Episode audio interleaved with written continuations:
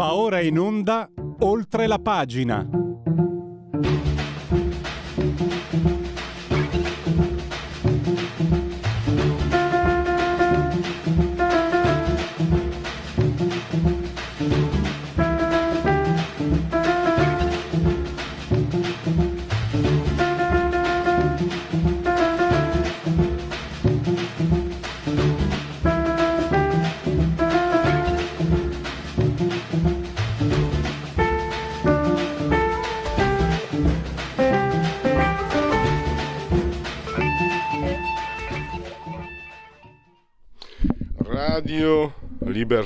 Oltre la pagina. È stato un Natale davvero fuori, fuori dal comune. Eh, quello che è accaduto sabato mattina, proprio qua in questi studi, tra il direttore Giulio Cainarca e Andrea Costantino. Eh, non credevo più da tanti anni in Babbo Natale e invece è successo, è stato tutto davvero eh, fantastico. È stata anche una soddisfazione per chi eh, non è una svolinata adesso, ma da tanti anni insomma, lavoro col direttore. È, una, è lui, poi sostenuto da Antonino Danna. Io gli ho detto, io ero scettico, io ero scettico sul, sulla... Pensavo che non andasse a finire in questo modo e tantomeno in tempi così cioè, rapidi sto cavolo, perché questo signore Andrea Costantino per due anni non si è goduto la figlia. Mi dicono che i genitori, che dai 4 10 anni sono gli anni più belli, perché prima dei 3 4 devi stargli, starci dietro 24 ore al giorno. Dopo i 10-11 cominciano a essere eh, autonomi indipendenti cominciano a farti preoccupare. Quindi gli sono stati rubati due anni di figlia e di moglie ovviamente. E quindi l'ingiustizia resta tutta però eh, c'erano dei rischi enormi e sono stati scongiurati. E so perché lo conosco quanto eh, Giulio Cainarca credesse altrimenti non si sarebbe mosso. Lui quando parte milanese puro sangue, proprio è, convinto e va fino in fondo e non si ferma finché non arriva alla fine del percorso. Quindi è stato un momento uh, veramente molto bello. Sono... Non mi sono commosso perché a mia età, però mh, mm, sì, quell'abbraccio lì, uh, vederlo eh, mi ha, è stata una cosa forte, è stata una cosa molto forte. E, e mi chiudo, cosa ci insegna? Veramente, fatemelo dire. Io l'avevo detto, Andrea Costantino è uno di noi. Lo hanno ignorato. Lo hanno ignorato.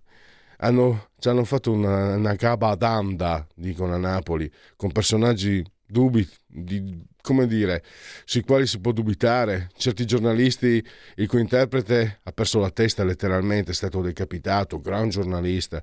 Certe giornaliste che hanno causato la morte di un funzionario della Repubblica Italiana poi si candidano, chiedono soldi, le sberleffano. Certi personaggi che vanno a fare gli 007 senza averne gli strumenti. Ah, poverini, poverini, certe personaggi che tornano dopo essersi divertite con gli islamici, perché sì, si sono accoppiate, lo, lo hanno detto loro, hanno avuto storie sentimentali, insomma, tornano se la prendono con gli occidentali, tornano velate se la prendono con gli occidentali. E lo Stato italiano versa milioni. Ecco, questo signore, che è solo un imprenditore, non un trader, come ha scritto qualche mascalzone giornalista del cazzo, è stato bellamente dimenticato, ignorato dal sistema, ma non da noi non da Giulio Cainarca, non da Radio Libertà, ma soprattutto da voi, cioè noi che non siamo loro e che non siamo pochi, perché poi quando andiamo a votare da tanti anni comunque siamo la maggioranza. Ah, che pistolotto, ma mi viene, cioè, dovevo, dovevo, chiedo scusa, perché adesso invece, ah, parliamo proprio di loro, parliamo dei...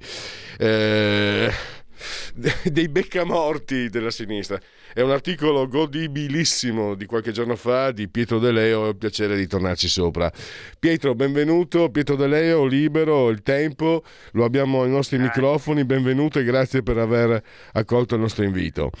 Grazie a voi per l'invito e auguri, ormai Natale è passato, ma auguri per il nuovo anno. Assolutamente.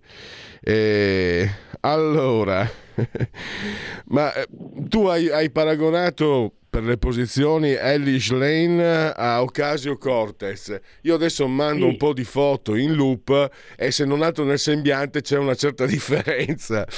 Ma fammelo sì. dire, e, ripeto, le immagini che mando di Ellis Lane non è body shaming, prendetevela con madre natura. Dalle mie parti la direbbero, eh, la fa cascare gli occhi. Eh, oh. cioè, questa è una constatazione di buonsenso normale di noi gente comune. Eh, voi prendetevela finché volete voi di sinistra, ma sono cazzi vostri. Eh, non, avete, non, non vi siete preoccupati minimamente di Andrea Costantino, bene allora state lontani e permetteteci di fare delle considerazioni che sono di puro buonsenso. Alice Lane, direbbero in Veneto ai miei tempi nel bar, è lei una che la fa cascare gli occhi che non è esattamente un complimento. Ma questa è solo una battuta, quello che conta è la tua analisi sulla grande confusione che c'è sotto il cielo del PD, del centro-sinistra in generale e la situazione non mi sembra affatto eccellente. No, no, ma eh, sì, io ho fatto il paragone tra la Schlein e, e l'Aucasio Cortè perché eh, insomma sono due donne giovani che hanno delle posizioni radicali e che spesso eh, pra, eh, sconfinano nell'autolesionismo del partito perché insomma eh, l'Aucasio Cortè eh, insomma, ha fatto perdere eh, molto appeal al Partito Democratico Americano eh, o, o, a meglio all'ala, all'ala, radicale del Partito Democratico Americano perché veramente ci sono queste posizioni ideologiche estremiste dal punto di vista dell'ambiente che sono insostenibili in un mondo industrializzato, in un mondo dove comunque mh, mm, permane ancora, viva Dio, il libero mercato.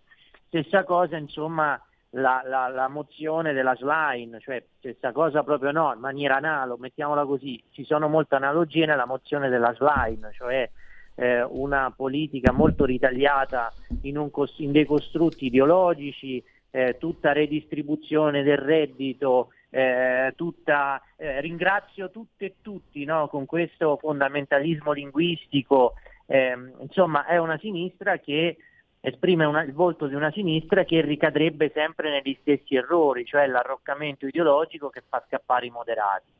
Poi, per, ammesso che ce ne sia rimasto qualcuno a sinistra nel PD, ma presumo che qualcuno ce ne sia ancora rimasto. E poi insomma nel pezzo, come giustamente ricordavi nella tua introduzione, ho un po' analizzato tutti quelli che farebbero perdere voti al PD, o meglio lo stanno già facendo, dall'ingresso della sardina, dello, della FUS sardina Mattia Santori, eh, che è diventato consigliere comunale a Bologna, e veramente eh, con il suo impegno politico eh, ha, ha portato a, a, alla massima esaltazione il vuoto politico, nel senso che erano le sardine sono state tutta immagine e zero contenuti, non si ricorda mezza proposta credibile. Eh, Santori è diventato famoso eh, oltre perché pompato da, da, da tutti i mezzi di comunicazione in gran parte di sinistra, anche per un discorso che fece in consiglio comunale sulle oche che vanno difese dai cani insomma delle robe assurde. Non, eh, Pietro, lo, stadio, lo stadio del frisbee, dove lo mettiamo? Esatto, anche lo stadio del frisbee, è vero, anche lo stadio del frisbee. Ma io insomma sono stato colpito dal pathos di quel discorso perché eh, c'erano due oche di un, di un, suo collega consigliere che erano state sbranate da un cane, cosa purtroppo veramente eh, dispiace ma capita e lui fece tutto un costrutto intellettuale sulle oche che vanno difese dai cani insomma, eh, simbolo di una sinistra che si parla addosso. Beh, abbiamo visto, anche... scusami Pietro, eh, un lupo ha sbranato il cavallo preferito della van der Leyen e lei ha chiesto misure restrittive nei confronti dei lupi, le stesse misure che ha chiesto, ha chiesto qualche leghista, quindi in Italia i verdi sono insorti, però la van der Leyen non hanno detto, nessuno ha detto nulla. Certo, certo, è chiaro. Eh, beh, ma c'è una, c'è una certa differenza no, nelle cose perché eh, la von der Leyen, la lamentela della von der Leyen è il sussulto dell'elite quando qualcosa capita a loro stessi, no? eh, mentre l'istanza della Lega è un'istanza che eh, va incontro al, al, alle, alle, richieste o quantomeno alle sensibilità ah. di tanti allevatori, pastori e persone che sono...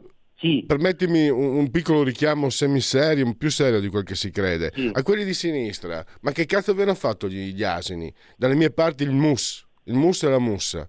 Perché, sì. ve ne, perché, ve ne, fottete quando vengono sbranati dai lupi o da anche, è successo anche dagli orsi? Cioè, l'asino è un animale delizioso, fantastico. Certo. Eh, I contadini delle mie parti lo sanno, eh, va trattato con attenzione perché lavora come e quando vuole lui, non è tanto sottomesso, però tiene compagnia. Adesso ormai è perduto per carità l'impiego però vorrei capire quelli, agli animalisti cosa cazzo vi hanno fatto gli asini di male, perché sembra che godiate quando vengono sbranati dai lupi e dagli orsi. Ma poi oltretutto l'asinello è anche il simbolo del, dei democratici americani, quindi a maggior ragione dovrebbero è vero, è vero. No? no? ma poi guarda, nella, eh, adesso apro una piccola parentesi, nella, nella nel racconto degli animali c'era un, un, bellissimo libro di Paolo Isotta su questo, si, chiama, si intitola Il canto degli animali del compianto Paolo Isotta. Lui analizza la figura degli animali in letteratura e nell'opera lirica. L'asino è sempre l'animale rivelatore, cioè è l'animale che ti mostra, quindi a, segno, a simboleggiare un'intelligenza di questo animale, che ti mostra qual è la via e qual è la verità. E quindi a maggior ragione no, dovrebbe essere, è un simbolo felice per tutti noi e soprattutto dovrebbe esserlo per la sinistra che come è noto ha fatto della ragione contro la fede il suo, eh, il suo mantra intellettuale. chiedo scusa, hai ricordato anche la figura di Deborah Serracchiani, che è una che sì, ne ha fatti esatto. fuori parecchio, ha cominciato con D'Alema, Veltroni, Bersani, Zingaretti, Letta, eh, insomma sembra che toc toc, dov'è il morto? Sembra che sia la sua parola d'ordine. E anche lei si è pronunciata, mi sembra, in questi giorni.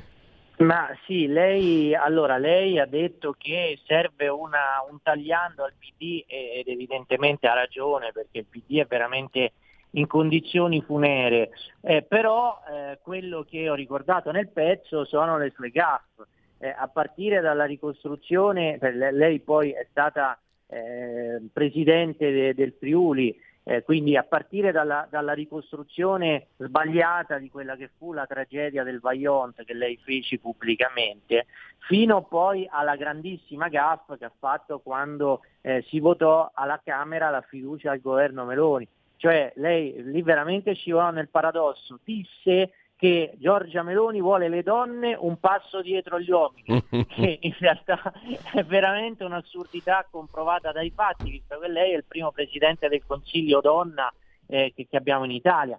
Insomma, questo è, è veramente il, eh, il, senso di un tracollo ideologico della sinistra, perché si arroccano eh, su quei mantra che hanno loro, il gender, eh, la, la, eh, il femminismo ideologico, la redistribuzione eh, da, derivante dalla pressione fiscale, la redistribuzione della ricchezza, la difesa strenua dell'ambiente e sono tutti mantra che stanno crollando perché lo vediamo oggi che eh, nel momento in cui eh, l'autonomia, ideolo- l'autonomia, energetica eh, implica eh, che noi produciamo energia sul nostro territorio, eh, il femminismo ideologico, quello eh, secondo cui bisogna scatenare la polizia culturale se tu dici ministro invece che ministra quando ti rivolgi a una donna, eh, è del tutto smentito eh, dall'ascesa eh, di Giorgia Meloni eh, a Palazzo Chigi. E lo stesso insomma sul piano fiscale. abbiamo dimostrato che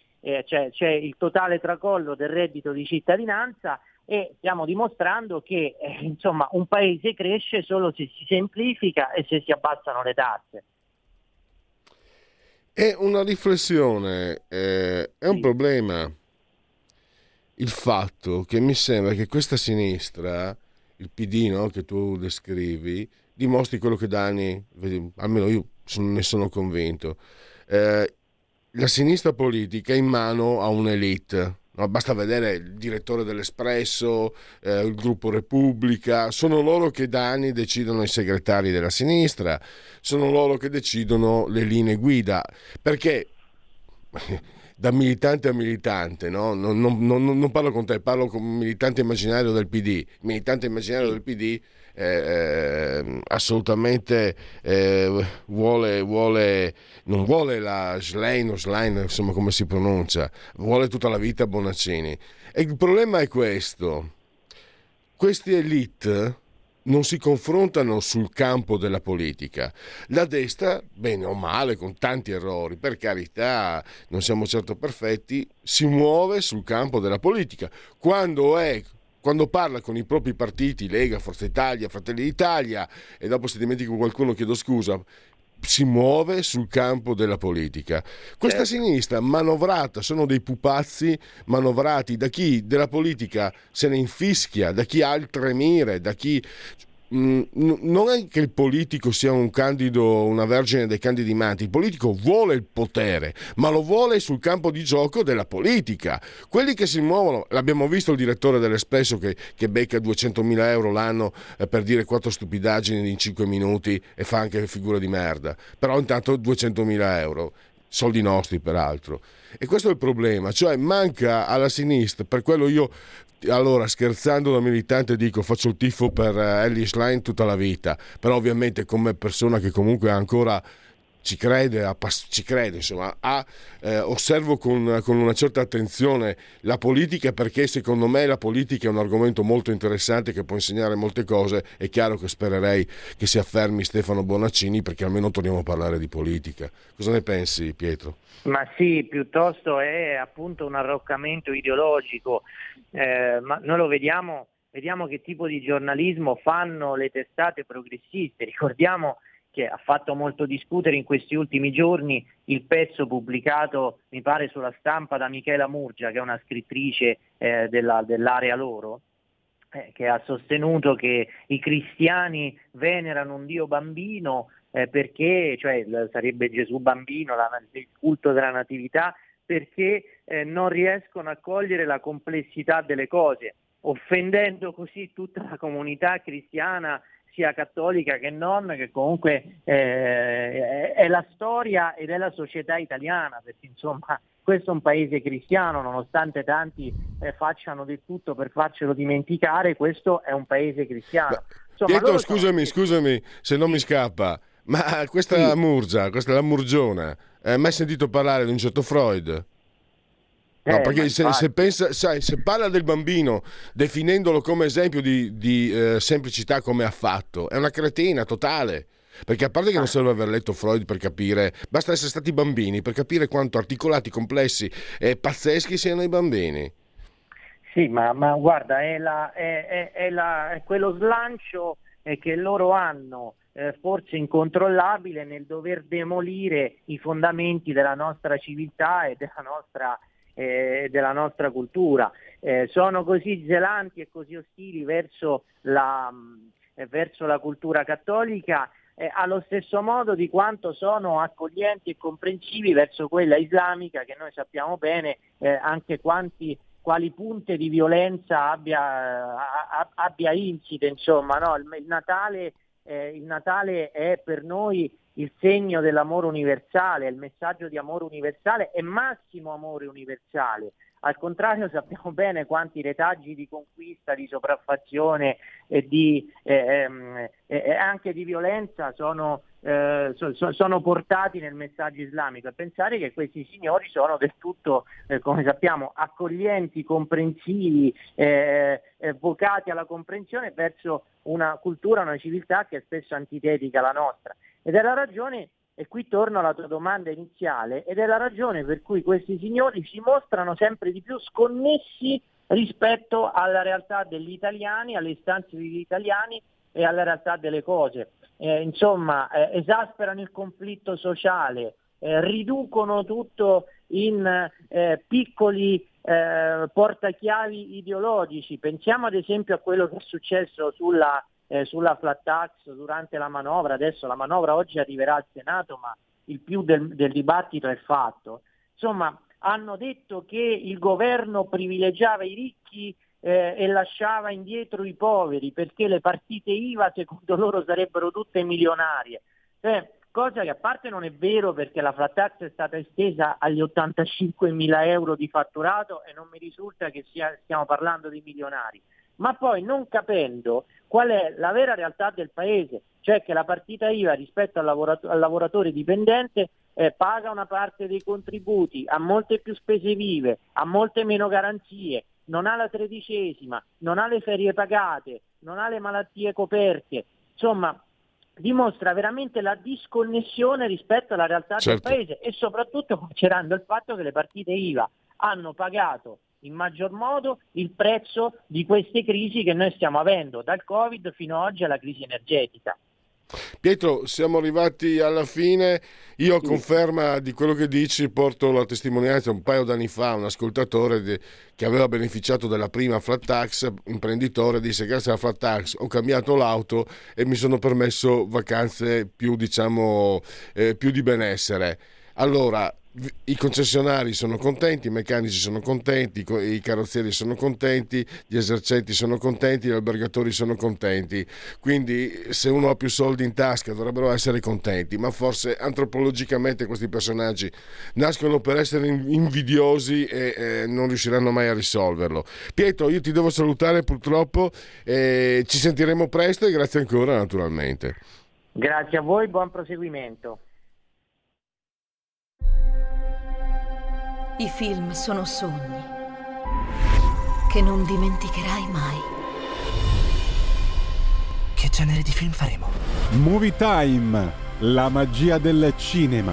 Ogni sabato, dalle ore 16. Qual è stata la tua parte preferita? Radio Libertà, la tua radio. È impossibile. Solo se pensi che lo sia. Non è meraviglioso? Stai ascoltando Radio Libertà. La tua voce libera, senza filtri né censura. La tua radio.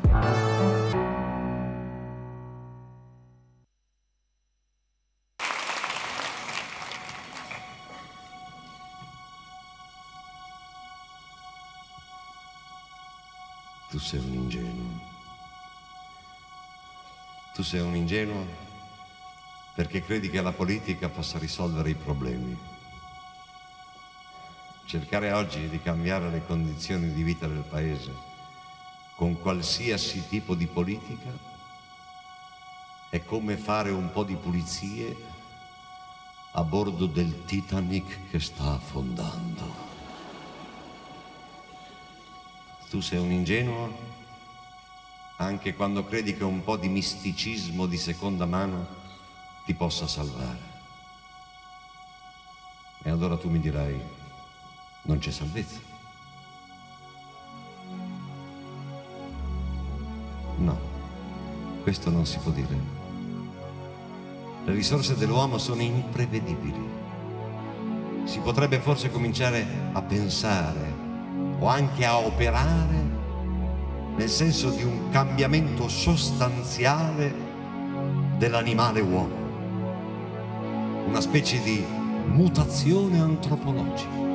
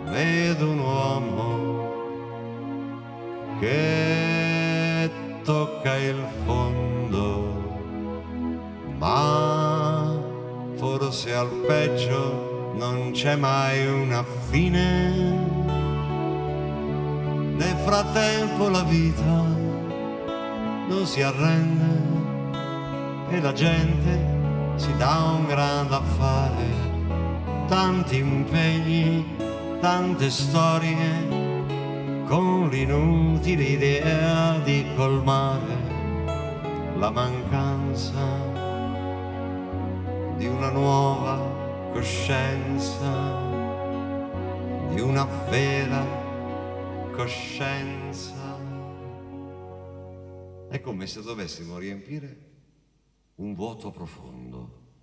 E allora ci mettiamo dentro rimasugli di cattolicesimo, pezzetti di sociale, brandelli di antichi ideali, un po' di antirazzismo e qualche alberello qua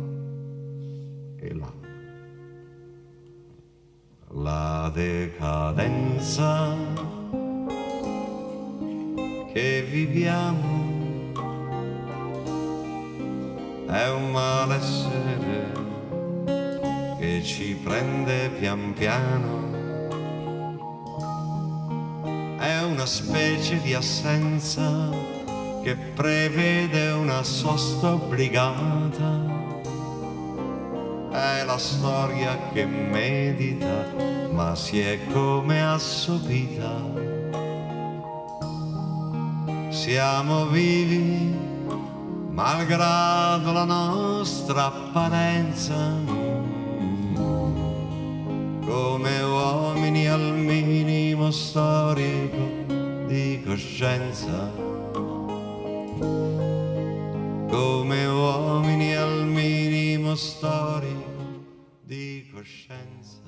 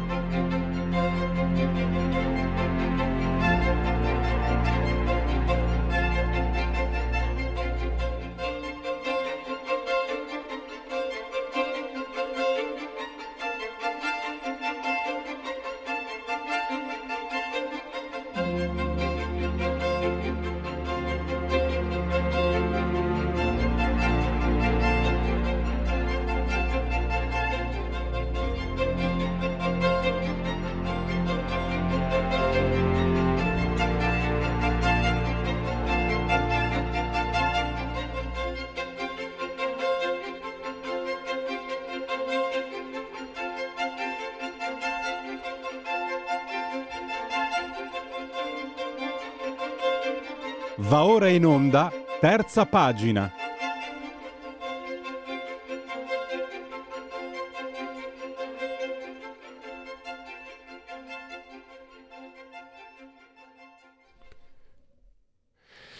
Il non detto della libertà. È, è l'ultimo saggio di Corrado Cone, Rubettino editore, con l'ANA La politica. Lo trovate anche in formato Kindle, ebook 8 euro e spicci, cartaceo 15 euro, eh, 200 pagine.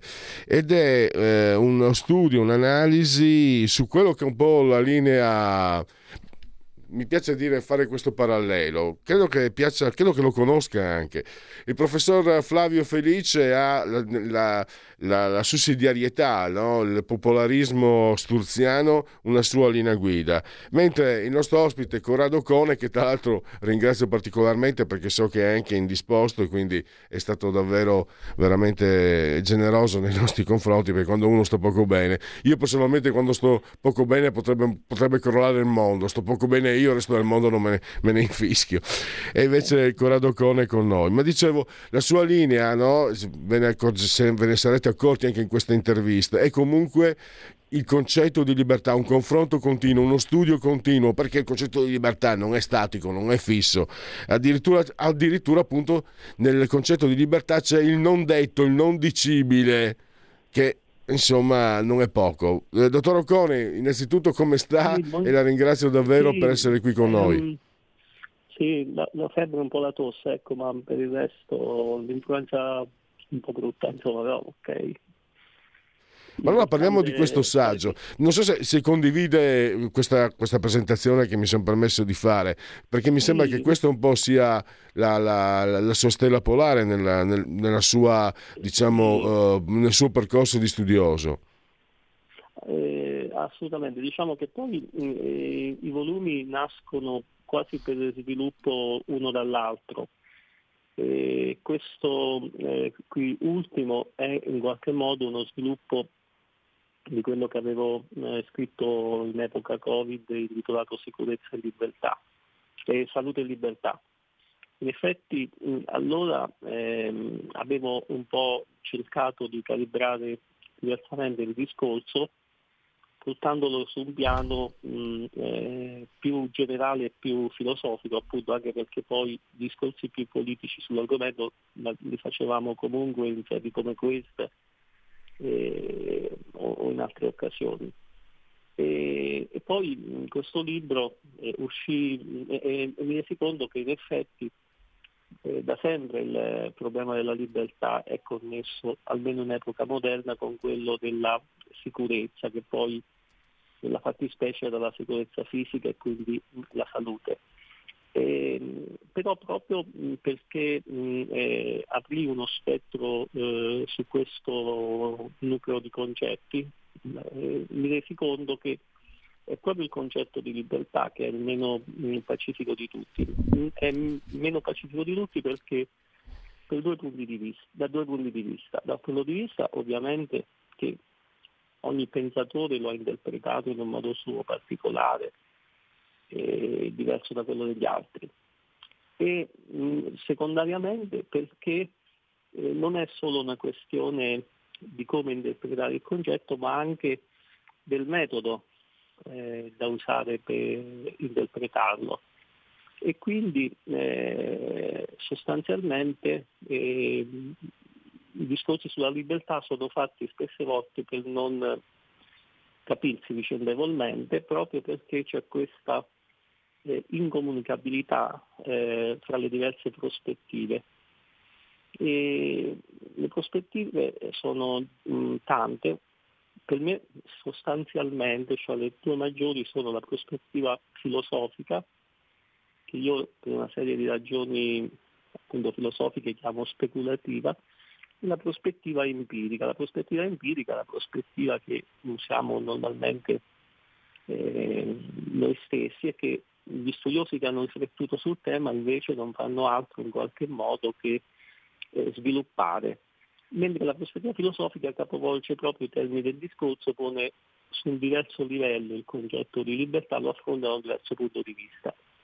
Eh, non detto della libertà è, è insomma, quasi un, un, gioco di parole perché non, non, significa ovviamente che ciò che non è stato ancora detto io ve lo dico, no, ovviamente sarebbe preso, oltre che presupposto insomma, irrazionale, ma significa appunto eh, considerare che ognuna delle prospettive prese ha dei punti ehm, insufficienti se eh, presa in senso assoluto, se assolutizzata. Quindi tutte le prospettive vanno in qualche modo, dovrebbero integrarsi o quantomeno bisognerebbe tenerle presente. Quindi anche un, un, un invito ad andare oltre agli specialismi eh, che sono sorti sostanzialmente nell'ultimo secolo, perché fino a Joshua Mill per esempio eh, si poteva parlare della filosofia della libertà, lo stesso autore parlava della filosofia della libertà e poi teorizzava anche la libertà concreta.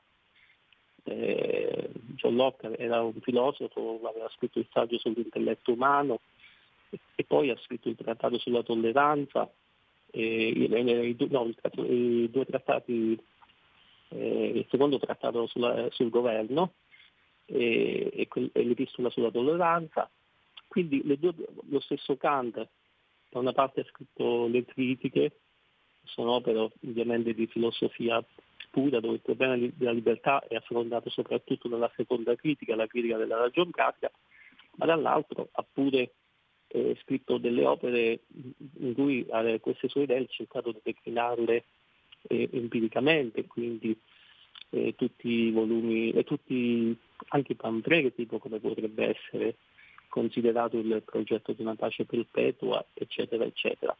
Poi questa capacità di far interagire le diverse prospettive è andata un po' perdendosi nel secolo scorso e mh, non solo si è andata persa nel senso che ci si è specializzati e ci si è chiuso la propria prospettiva, ma non si è nemmeno tenuto conto dell'esistenza di un'altra prospettiva.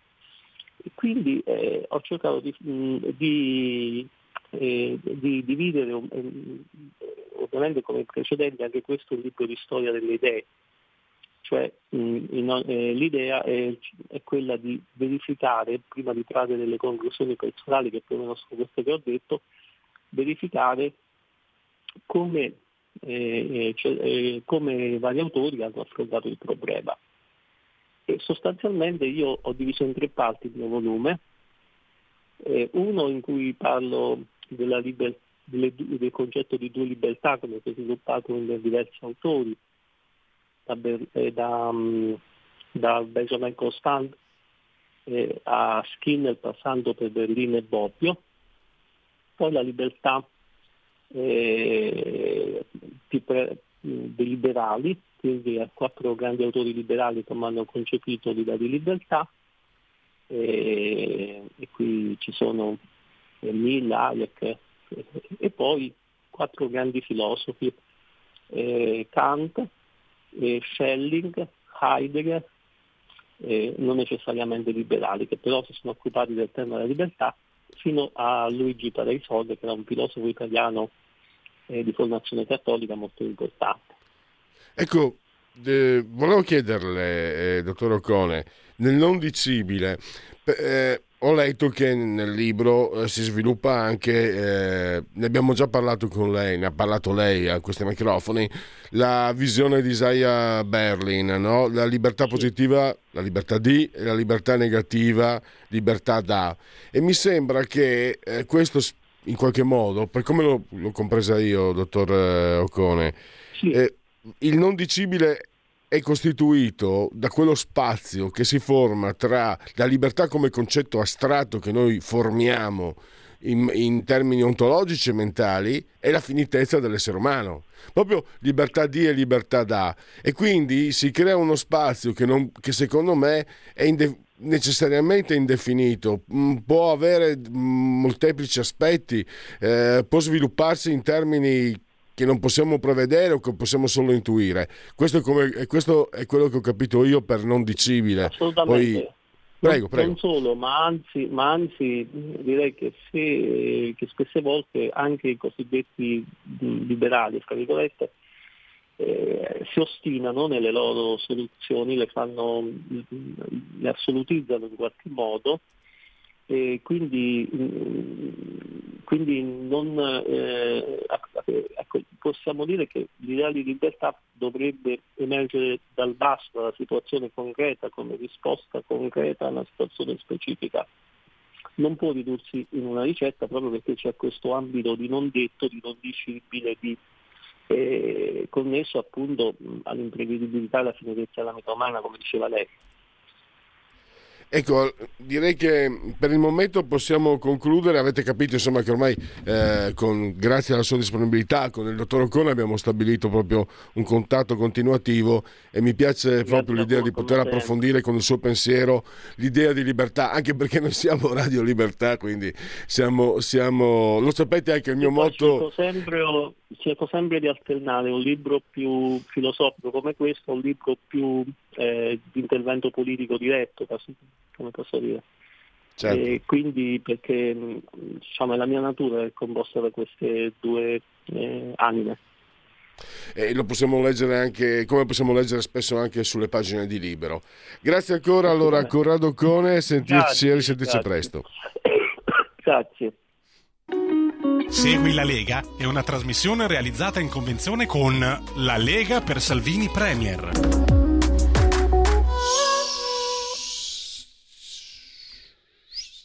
Segui la Lega prima che la Lega seguisca te alla Pellegrina o prima che la Lega segua te alla Marciana sono sul sito legaonline.it, scritto legaonline.it, tante cose si possono fare da e su questo sito, per esempio iscrivervi alla Lega, cosa buona e giusta, come si fa? Si versano 10 euro, lo si può fare anche tramite PayPal, PayPal, PayPal, senza nemmeno vi sia la necessità che siate iscritti a PayPal, PayPal, PayPal. Poi immediatamente dopo il codice fiscale e gli altri dati richiesti e quindi vi verrà recapitata la magione per via postale. Ah, le poste italiane ragazzi, mamma mia che disastro totale, mamma mia, Un, una cosa indecente, indecente. E ho anche riscontri con venditori, con uh, acquirenti, ci sono anche venditori che poverini eh, non, non, hai la fortuna sempre di abitare a Milano. Quindi mi, me l'hanno spiegato, purtroppo noi dobbiamo rifare riferimento solo a poste italiane, che è un disastro. Poi mi fa girare, ogni tanto mi viene su, no? Se sarà l'età... Federico, dottor Borseri, assiso saldamente sulla tolla di comando in regia tecnica. A tempo fa, un anno fa, due anni fa, parlavo proprio di questo problema, di queste problematiche che sono mai cicliche. Perché lo dico subito, Amazon non usa poste italiane, non hai problemi. Quelle due volte che ho avuto problemi con Amazon avevo usato poste italiane per della merce che veniva dall'estero. È un coglione, mi telefono, fa, il nome mia moglie vende sui eBay, non ha mai problemi con poste italiane. Tua moglie ha avuto culo e il fatto che tu lo dica mi fa girare i coglioni, perché sembra che non solo che tu abbia culo, ma che prenda per il culo chi culo non ha. E sempre problemi con poste italiane, mamma mia sembra praticamente che abbiano preso il peggio di quando, di, di, di quando era, erano statali. Un disastro. Questo sfogo lasciate come lo permettete, perché anche questa è legaonline.it. Andiamo avanti. Eh, che dobbiamo essere contenti perché quello che è successo con Andrea Costantino è non so quante volte in una in un'esistenza si può vedere una cosa del genere. Certi lieti fini li vedi al cinema, infatti ci affezioniamo tutti, ma nella realtà della vita è, è complesso. Anche Federico è testimone del mio. Federico è giovane, lui è anche buono di indole, non che io sia cattivo, e lui ci sperava. Io invece, francamente, ero scettico, molto scettico.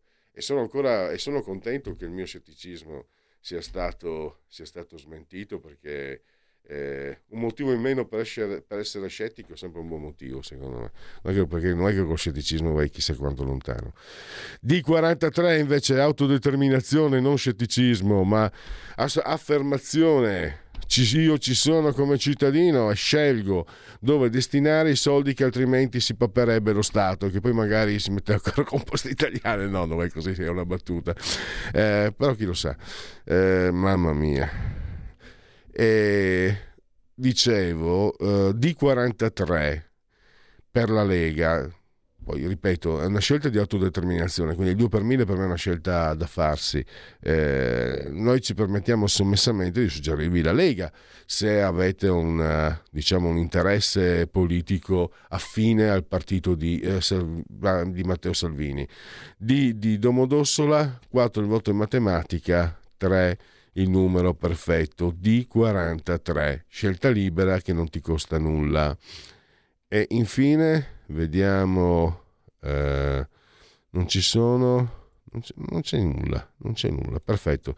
Eh, no, perfetto, magari poi ci sono gli aggiornamenti che non mancherà di farvi conoscere il uh, Sammy Varin nel potere al popolo. Per il momento il nostro Segui la Lega si chiude qui. Segui la Lega è una trasmissione realizzata in convenzione con La Lega per Salvini Premier. Quattro minuti di dati Istat e sondaggi e non di chiacchiere. Comunque Posta Italiana è una denuncia civile e mi sento proprio la mia coscienza civica a doverla condividere, approfittare del fatto di avere un, un microfono dalla parte del manico e siccome mi confronto anche, mi sono confrontato con altri anche online, è una cosa diffusa che poi nessuno la riprende, ma il, e adesso che sempre di più si, eff, si effettuano eh, acquisti online, la, l'assoluta inadeguatezza, l'assoluta eh, approssimazione, l'assoluta inadempienza di poste italiane è un problema, è un problema. E quindi è una denuncia, eh, certo, perché magari sei stato ascoltato in prima persona, dice quello, beh, è umano. Allora, si stima un aumento dell'indice del clima di fiducia dei consumatori da 98,1 a 102,5 addirittura. Via. Poi i conti Istat, conti economici territoriali, il PIL è aumentato del 7,5% nel nord-ovest, del 7,1% nel nord-est, del 6% mezzogiorno, del 5,9% nel centro. Il nord-ovest mantiene il primo posto nella gradatoria del PIL pro capite con un valore in termini nominali di circa 38.000 euro, mentre nel mezzogiorno il livello risulta leggermente inferiore a 20.000 euro annui. Nord-Ovest, locomotiva d'Italia, ho letto non so in quale giornale online, evidentemente non senza, non senza ragione lo scriveva. Complimenti agli amici del Nord-Ovest, da un nordestino eh, immigrato nel nord-ovest. Il turismo nei primi nove mesi del 2022, forte recupero per il settore turistico, ma le presenze dei clienti negli esercizi ricettivi sono 39 milioni in meno rispetto al 2019, meno 10,3%. E questo è un dato e adesso andiamo a vedere i sondaggi di termometro politico. Il Papa ha detto che in caso di impedimenti medici è già pronta la sua lettera di dimissioni. Cosa pensa del suo uh, pontificato? È stato uno dei papi migliori, soprattutto a livello spirituale, empatico e vicino alla Chiesa e alle persone. Mi è piaciuto in particolare il suo messaggio politico sociale progressista, 25 più 25, quindi 50,4 Invece il 37,6 eh, non ama molto uh, Bergoglio e Castigliano. Dicevate voi forse Platini? No, Platini, scusate, Platini, no, dicevate Platini e quindi Bergoglio, no Bergoglio. Eh, mi, allora, non mi piace molto, sembra che voglia vendere un prodotto, dire quel che le persone vogliono sentire senza forse crederci veramente. Non mi piace se è piegato al pensiero dominante progressista, trascurando la tradizione e i valori cattolici. Quindi è un papa che fa uh, discutere. Per quel che vale, Federico, te lo dico a te in confidenza, io ho cambiato completamente idea e a me adesso io lo detestavo e invece adesso mi ha convinto però è un processo di eh, accostamento, di approfondimento personale per quelle che sono anche mie deduzioni che però condivise con altri vedono che ho visto che trovano dei riscontri. È un Papa che, sta, uh, che si sta ergendo contro il consumismo e per farlo ho dovuto anche baciare la pantofola agli Eugenio Scalfari, a quelli che altrimenti lo avrebbero, come è successo col suo predecessore, che stato, era stato subito, nonostante eh, ehm, fosse un grande, era stato subito messo in, eh, eh, alla, quasi alla berlina, il, il, pastore tedesco, eccetera, eccetera, eccetera. E quindi il messaggio importante veniva recepito magari eh, solo da chi era già predisposto. Questo Papa, secondo me, però è, è, un, è un discorso in divenire, quindi mm, non è neanche una convinzione, sono delle impressioni. Fino a non tanto tempo fa io la pensavo come il 36%, quello che era il 37%, adesso invece la penso come il 50%, ma eh, ognuno la pensi con la propria testa. Dopo, dopo finisco di leggere gli ultimi sondaggi, adesso andiamo in time out. Stai ascoltando Radio Libertà. La tua voce libera, senza filtri né censura. La tua radio.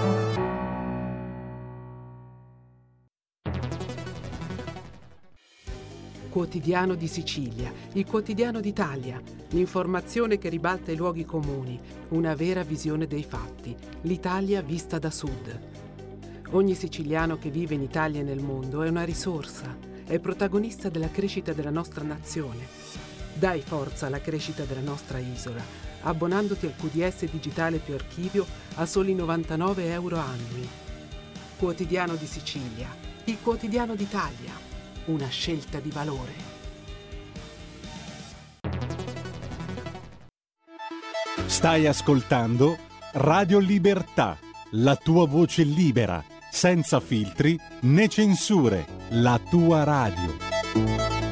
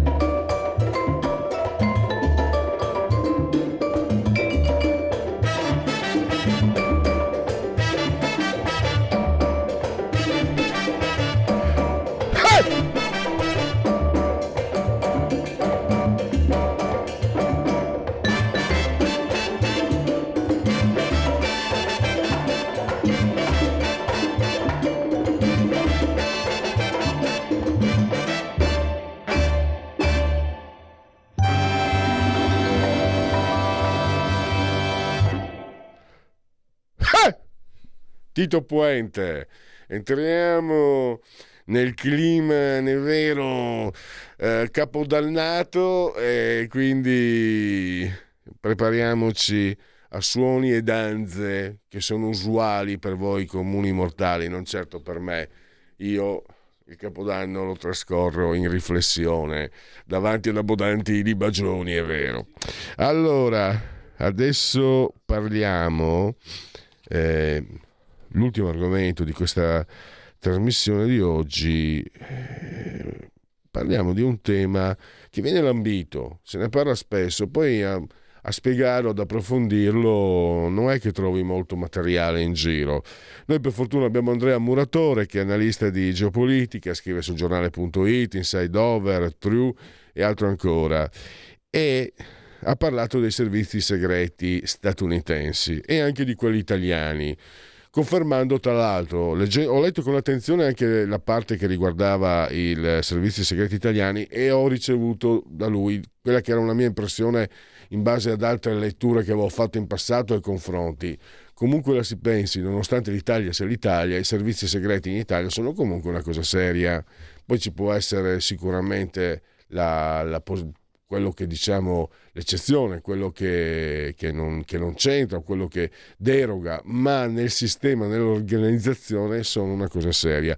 Anche perché nascono, non è che nascono ieri, nascono addirittura i servizi segreti in Italia nell'Ottocento ai tempi dei Borboni. Quindi, ma parliamo dei, dei, servizi segreti intanto eh, statunitensi e vi dico subito, poi gli passo subito la parola. Cioè, questo è un dato del Washington Post di qualche anno fa, peraltro, 850.000 persone coinvolte, 850.000.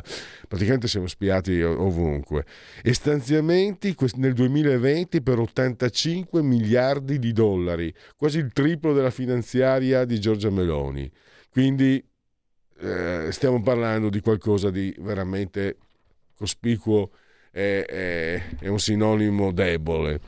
E Andrea Muratore, innanzitutto grazie per essere qui con noi e benvenuto alla nostra trasmissione. Grazie mille a voi Pierluigi. Allora, partiamo nello spiegare perché c'è anche qualcosa da dire. Allora, i numeri eh, danno la dimensione ovviamente dell'importanza del peso. 17 agenzie, la più vecchia, la più antica del 1882, quella che riguarda la marina militare. Ma poi tu parli anche de, di coloro che guidano eh, questi, questi organismi, parli anche del nuovo direttore della CIA che è, è, anche del direttore dell'organismo che è nella Casa Bianca, diciamo, no? quello che fa da trade union tra i servizi e la Casa Bianca, che è diventato con Biden potente quanto un ministro e quindi eh, stiamo parlando di servizi segreti che non solo fanno diciamo esercizio di sorveglianza ma mi passo di capire anche esercitano in qualche modo una, una, ma è anche, visti i numeri, quasi inevitabile, una pressione, un'influenza politica. Il direttore della CIA, per esempio, tu hai spiegato come eh, sia stato importantissimo per avvicinare, per mettere in collegamento l'intelligence ucraina con quella statunitense e grazie a questo l'Ucraina riesce a resistere. So che molti che ci ascoltano non sono contenti, ma io sto facendo cronaca, non me ne, non me ne, import, non importare di meno, a me basterebbe che smettessero ieri, perché la gente che si uccide non, non, è bel, non, è un bel, vedere, ma quello è un altro discorso. Ma anche questo direttore eh, ha spiegato che io ho scritto no, nella, nella, presentazione di, di, questo argomento che uno che comunque eh, non è un russofobo perché era ambasciatore a Mosca ed è uno quindi che ci mette la faccia, quindi uno che ha credibilità, quindi aiuta gli ucraini a resistere, però diciamo che con lui ci sono degli spazi che possono essere usati per un, un possibile dialogo con Mosca. Un, eh, Burns, Burns, si chiama eh, il direttore eh, William Burns. Esatto. A te la esatto. parola, allora, ho fatto un riassunto, a te eh, riprendere un po' le fila. No, no, hai riassunto bene Pierluigi, anzi dico è sintomatico dei nostri tempi vedere che siamo in un'epoca in cui i militari e spie sembrano i pacifisti e i politici in giacca e cravatta sono i guerrafondai. Questo è un po' un segno dei tempi. però ci fa capire anche quanto apparati come la CIA siano decisivi nel plasmare la politica di una grande potenza come gli Stati Uniti, al di là dell'immagine che essi hanno. Ora, servizi segreti americani, è chiaro che 850.000 persone che hanno, hanno accesso a segreti, e sicuramente saranno molti di più di vario livello, portano qualcosa ad essere una parte integrante dello Stato. Eh, fondamentale dell'agire pubblico, un creatore fondamentale di informazioni in quella che nella guerra in Ucraina è diventata l'intelligence collettiva. E ci insegna molto quanto l'intelligence sia decisiva, soprattutto negli Stati Uniti, nell'orientare i decisori. Ovvero già nel 2003 la CIA, Tenet, eh, era chiara con l'amministrazione Bush. La guerra in Iraq è una follia, eh, le informazioni che abbiamo ci dicono che ehm, sarebbe assurdo invadere questo paese, lo daremmo in mano all'Iran, tutte cose messe nero su bianco con analisi, previsioni schemi non seguiti dal decisore politico, ricetta perfetta per il disastro che abbiamo visto. Sull'Ucraina Burns, in fin dei conti, l'ho scritto, lui è un uomo che fa l'interesse americano e l'interesse americano non è sicuramente nella guerra contro la Russia, è nella difesa dell'Ucraina, questo indirettamente sì, ma e fa Biden forse ha messo l'uomo giusto al momento giusto, si sa anche rispetto al Dipartimento di Stato quando non tirare troppo la corda. Perché l'intelligence comunque ha un, la forza di questi tempi, e parlo soprattutto di intelligence statunitense perché sono ovunque e adesso dopo l'11 settembre le agenzie collaborano tra di loro, sempre di più dopo gli ultimi anni, si ha il capitale di informazione decisivo per acquisire anche dati, certezze, indipendentemente dal, dai flussi della politica, delle elezioni e via dicendo. Quindi è come se l'intelligence fosse diventata un po' la ghiandola pineale dello, degli stati di oggi, quella che dà le informazioni decisive per dare il ritmo sonno-veglia, quando si può stare più tranquilli, quando bisogna alzare l'attenzione. Per fortuna e questo va detto anche al netto di diversi errori, per fortuna l'intelligence però non può decidere di per sé i destini delle nazioni, se no saremmo un paese sudamericano, saremmo stati del, del terzo mondo. Però questo dà anche l'idea che il decisore politico dei nostri tempi, che non si accorge dell'importanza delle informazioni che gli passano i servizi, è un decisore castrato nella sua visione del mondo. E questo è ancora più importante negli Stati Uniti dove, lo abbiamo visto anche nell'era Trump, quando un apparato, in quel caso era l'FBI, muove guerra al presidente, per il presidente sicuramente sono dolori. E in questo uh, senz'altro. E direi che questo, uh, contrariamente a quanto si può magari credere, parlo per me, a dire la verità, magari un po' sem- in modo semplicione, pensi l'Italia è un paese dove non funziona nulla. Invece l'ho detto, in realtà questo non lo penso da oggi e il tuo articolo in qualche modo mi ha confermato. Quello che hai dedicato ai servizi segreti italiani, la loro evoluzione e ricordiamoci che comunque stando un po' sull'onda di quello che hai appena detto, il, il direttore del SID in pratica eh, la responsabile del eh, Dipartimento delle Informazioni per la Sicurezza, la Belloni, era stata, è stata impredicato di diventare Presidente della Repubblica. Certo, una cosa remota, una cosa forse anche un po' eh, approssimata, in, forse, però il suo nome è emerso. Quindi dall'idea che eh, a certi livelli arrivino persone di, di un certo livello, necessariamente anche in Italia, insomma. La Melloni sicuramente è donna di competenza spicchiata soprattutto donna delle istituzioni, era stimata come capo del, dell'unità di crisi della Farnesina, come segretario del Ministero degli Esteri, ha permesso di continuare ad avere una politica estera con i ministri disastrosi degli anni scorsi, adesso direttrice del DIS, dove in Italia ovviamente la cosa è un po' diversa, ovvero se in America ovviamente il potere superiore di tutto arriva al presidente, sotto c'è il coordinatore, eh, ma il direttore di ogni agenzia ha un grande potere discrezionale nel garantire fondi, operazioni e via dicendo. In Italia il DIS svolge un ruolo di semplice organismo di raccordo, semplice ovviamente al netto di tutto quello che succede, ma il vero potere operativo ce l'ha il Presidente del Consiglio. Quindi se il, il direttore della CIA ne è in un certo senso, con tutti i vincoli dell'essere un funzionario, il comandante, ai tempi quando la Melloni fu impredicato per eh, diventare Presidente della Repubblica, che a mio avviso sarebbe stato un ottimo nome, Renzi soprattutto fece una sortita dicendo che non può diventare Presidente della Repubblica il comandante dei servizi segreti.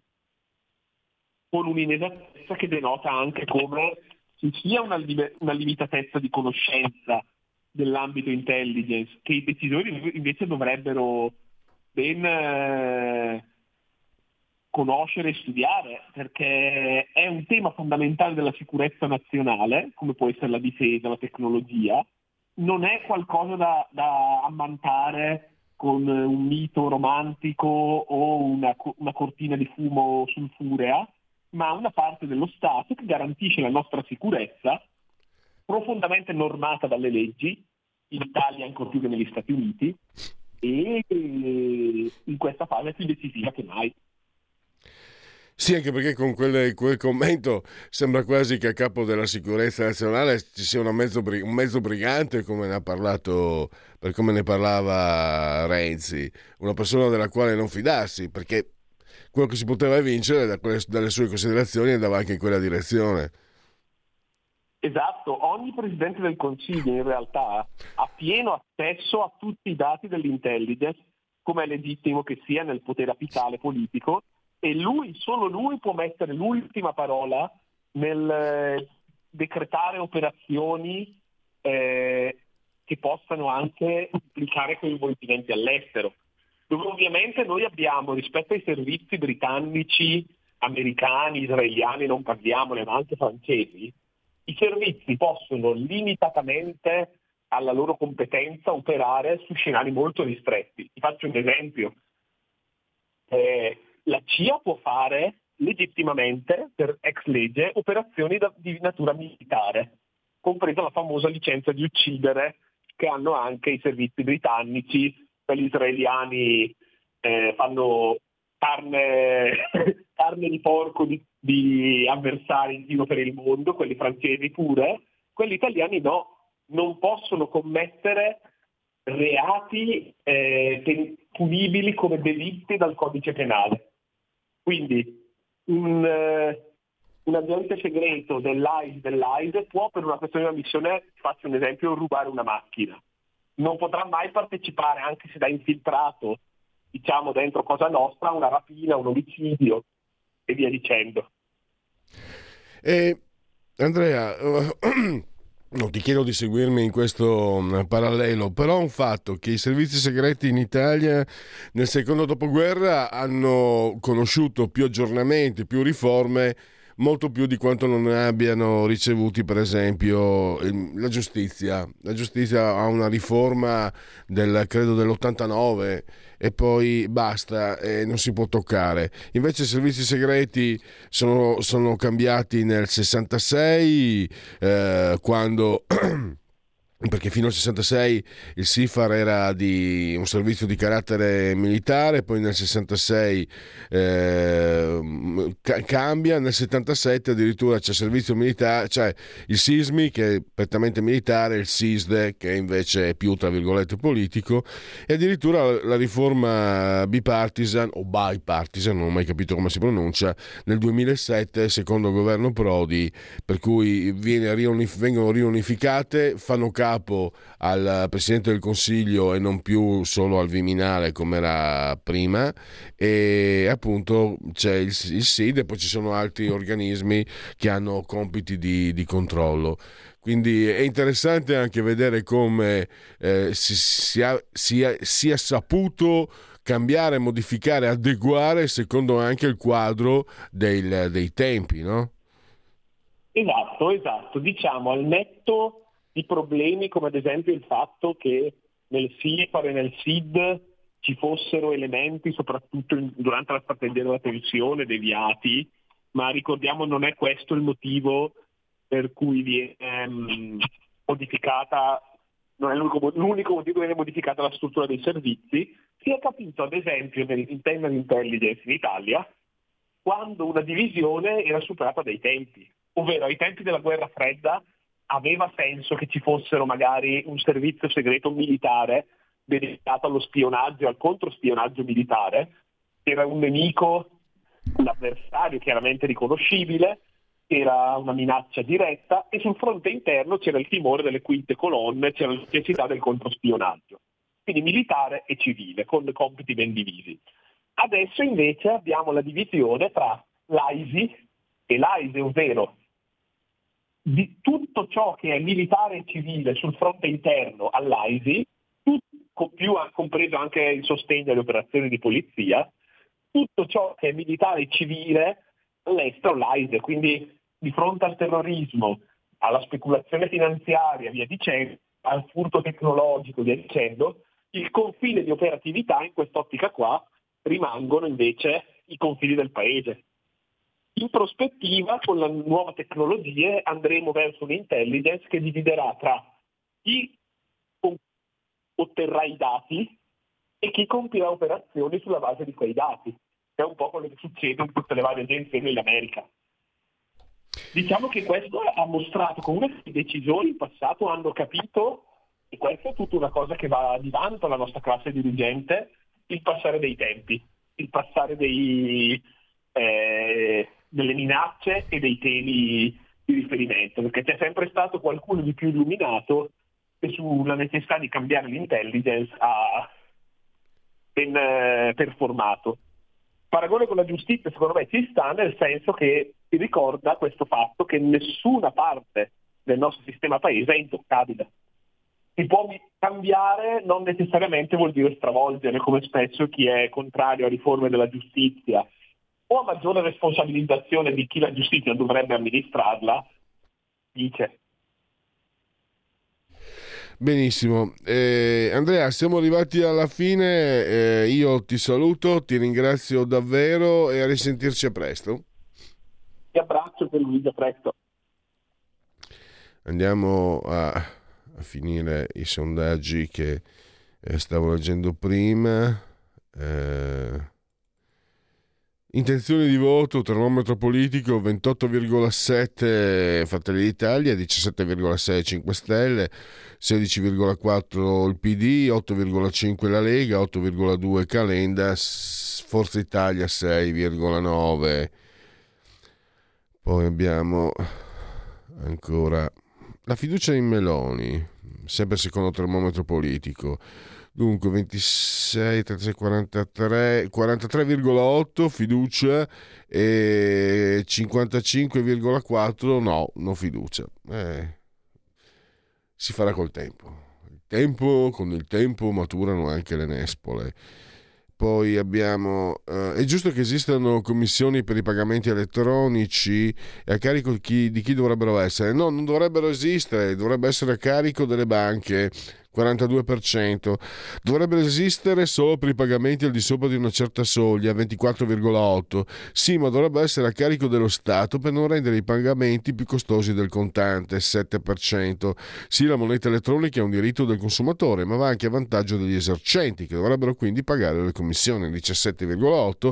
Sì, ma il vantaggio dei pagamenti elettronici è soprattutto del consumatore e dovrebbe essere questo a pagare i costi, 4,4% e io vi dico che dovrebbero pagare i costi poste italiane perché sono disastrose e eh, oggi ce l'ho. Poi abbiamo il uh, POS, eh, allora eh, abbiamo il governo ha rinunciato a mettere una soglia al di sotto della quale eh, non fosse obbligatorio accettare pagamenti via POS. Ha compreso che gli italiani sono abituati a usare la moneta elettronica per l'8,2. Ha capito che sarebbe stata una battaglia impopolare 18,7. Si è trattato dall'influenza della Commissione europea che ha saputo ricordare come l'obbligo del POS sia importante contro l'evasione 36,3. Ha ceduto alle pressioni di Bruxelles e della finanza italiana e internazionale che ormai di fatto hanno più potere dei governi 31,2 5,7, non sa eh, 5,1. Togliamo la condivisione e vediamo se era rimasto, ehm, credo, commissioni, Meloni, eh, tecnologia, ragazzi. I ragazzi sono i maggiori utilizzatori di cellulari, tablet, eccetera.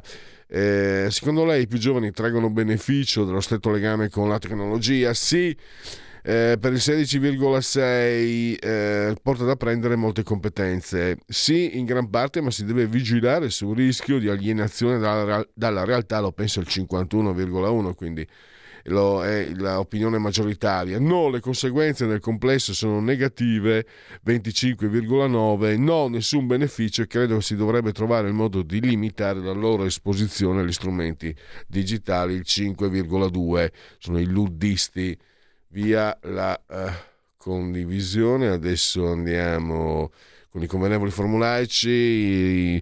Sulla tolla di comando in regia tecnica il dottor Federico Borsari, saldamente sulla tolla di comando. Questa è Radio Libertà, questa è oltre la pagina, in simultanea con noi quando sono scoccate le 11.56. Noi che siamo sospesi a 40 metri sopra il livello del mare, temperature che narrano di 25 gradi centigradi sopra lo zero interno, 11,2 esterno, 83% l'umidità, 1025,8 la millibar per la pressione, l'abbraccio come sempre che rivolgo in modo forte, forte, forte, fortemente, usiamo gli avverbi, alla signora Angela, Carmela e Clotilde che ci seguono, però ve lo garantisco, ci seguiscono anche, eh, ve lo dico io, dal canale 252 del digitale televisivo terrestre eh, perché Radio Libertà è diventata anche una radiovisione chi segue una radio Libertà campa oltre cent'anni meditate gente meditate. Naturalmente potete continuare a seguirci anche dal, facendovi cullare dall'agito suono digitale della Radio DAB oppure grazie all'applicazione iOS Android ovunque voi siate con i telefonini con tablet, mini tablet, iPad, mini iPad. Alexa accendi radio libertà, passaparola ve ne saremo riconoscenti e poi vi ricordo il nuovo Twitch, il nuovo social e poi anche il ritorno di Radio Libertà su YouTube, vi ricordo l'ottimo e abbondante eh, sito radiolibertà.net e la pagina eh, Facebook. credo c'è il tempo per la sigla? Lo facciamo? La verità è che sono cattivo, ma questo cambierà. Io cambierò. È l'ultima volta che faccio cose come questa. Metto la testa a posto, vado avanti, rigo dritto, scelgo la vita. Già adesso non vedo l'ora. Diventerò esattamente come voi. Il lavoro, la famiglia, il maxi televisore del cazzo, la lavatrice, la macchina, il CD e l'apriscatole elettrico. Buona salute, colesterolo basso, polizza vita, mutuo, prima casa, moda casual, valigie, salottoli tre pezzi, fai da te, telequiz, schifezze nella pancia, figli, a spasso nel parco, orario d'ufficio, bravo a golf, l'auto lavata, tanti maglioni, Natale in famiglia, pensione privata, esenzione fiscale, tirando avanti, lontano dai guai, in attesa del giorno in cui morirai. Genetriaci, ricorrenze e commemorazione del settimo giorno di nevoso, mese del calendario repubblicano per tutti. Un uh, martedì, martis 27 di dicembre, anno domini 2022-2022, che dir si voglia. Genetiliaco di Giovanni Keplerò. Mamma mia, un copernicano. E poi la natura utilizza il meno possibile di qualsiasi cosa. Poi Louis Pasteur, quello dei vaccini. Eh, voi non lo amate, però sapete, vabbè, cazzi vostri. Però sappiate che ha detto Pasteur una cosa meravigliosa. Il vino è la più salutare e igienica di tutte le bevande. Chi è? È Novax? È? Poi, oggi sono dispettoso. Siete come le poste italiane, secondo me. Giovanni Battista Pirelli, la potenza è nulla senza controllo. È un lariano, anche se è un... Eh, perché era di, di, di, di Lecco o dintorni, ma è testimonianza del genio meneghino. Poi la più grande, la più sensuale, la più assoluta di tutte le dive cinematografiche, secondo me, Marlene Dietrich eh, è più facile che un debole renda debole il forte che il forte renda forte il debole. Una nomination, zero Oscar, scandalo internazionale, solo per dirne una. Giuseppe Berto da Mogliano Veneto, se la vita fosse fatta soltanto di sogni e fervori, chiunque, purché dotato di un po' di fantasie, potrebbe campare beato e contento. L'ottimo disegnatore, un maestro di avventura, Ferdinando Tacconi, milanese, Michel Piccoli, la Belle Noises, origini ticinesi, sosia di, Bagnoli, di Osvaldo Bagnoli della Bovisa, l'inchiostratore di Magnus Giovanni Romanini, perché queste donne di sinistra sono tutte di sinistra, tutte di sinistra e poi devono sempre usare i nomi, i nomi dei mariti? Come Emilia Bossi. So che magari per la signora Emilia sarà un nome un po' mm, di, di, popolano, Bossi poi figuriamoci lega, e allora si, ci si fa chiamare, ci si candida per i Verdi, col marito petroliere ci si candida per i Verdi che pure ti votano, bravi, e ti fai chiamare Milli Moratti, complimenti.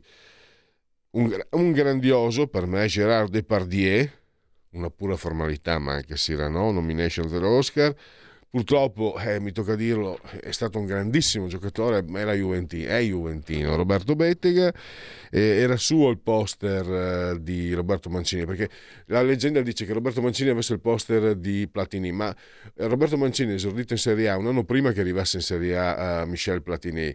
Il Roberto che aveva il poster che aveva Roberto Mancini era quello di Bettega perché Roberto Mancini da bambino era Juventino e nessuno è perfetto. E poi ha vinto un oro olimpico, due bronzi olimpici, è stata campionessa del mondo, ha fatto i record.